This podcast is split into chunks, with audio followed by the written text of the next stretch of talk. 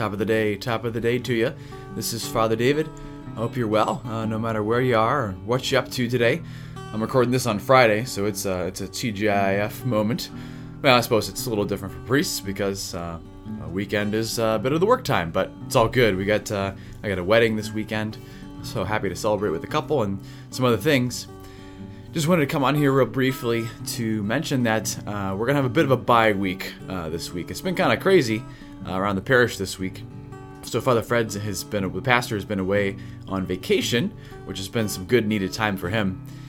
But whenever the pastor leaves, means a lot of things usually start happening around the parish uh, because the the parochial vicars or the assistant priests are kind of all alone to to manage the ranch.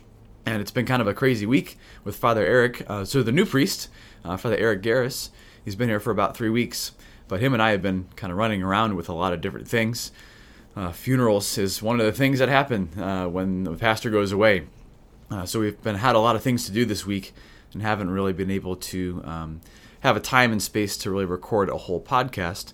So I just want to say we're going to have a little bit of a bye week uh, this week, and next week we'll pick up the conversation with an introduction of Father Eric Garris, who, as I said, is new to our parish over the past couple weeks, and he's it's been great having him around, and he's just getting adjusted, getting into his room over at the rectory. Uh, they're painting over there right now, and uh, yeah, it's been really great. So we'll have a little introduction of him, uh, get to little get to know a little bit of his story, and probably talk a little bit uh, about vocations.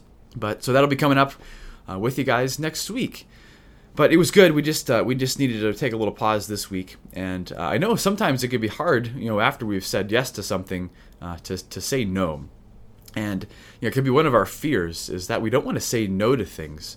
I know this is especially true among uh, millennials. There's this thing I, I came across that, uh, so it's called uh, FOMO, F O M O, which is just kind of the initials, and it means the the fear of missing out and I know this is uh, this is real in my life too. That you know we don't want to say no, especially when it comes to our uh, friends, uh, occasions. You know, going out to dinner, movies, vacations.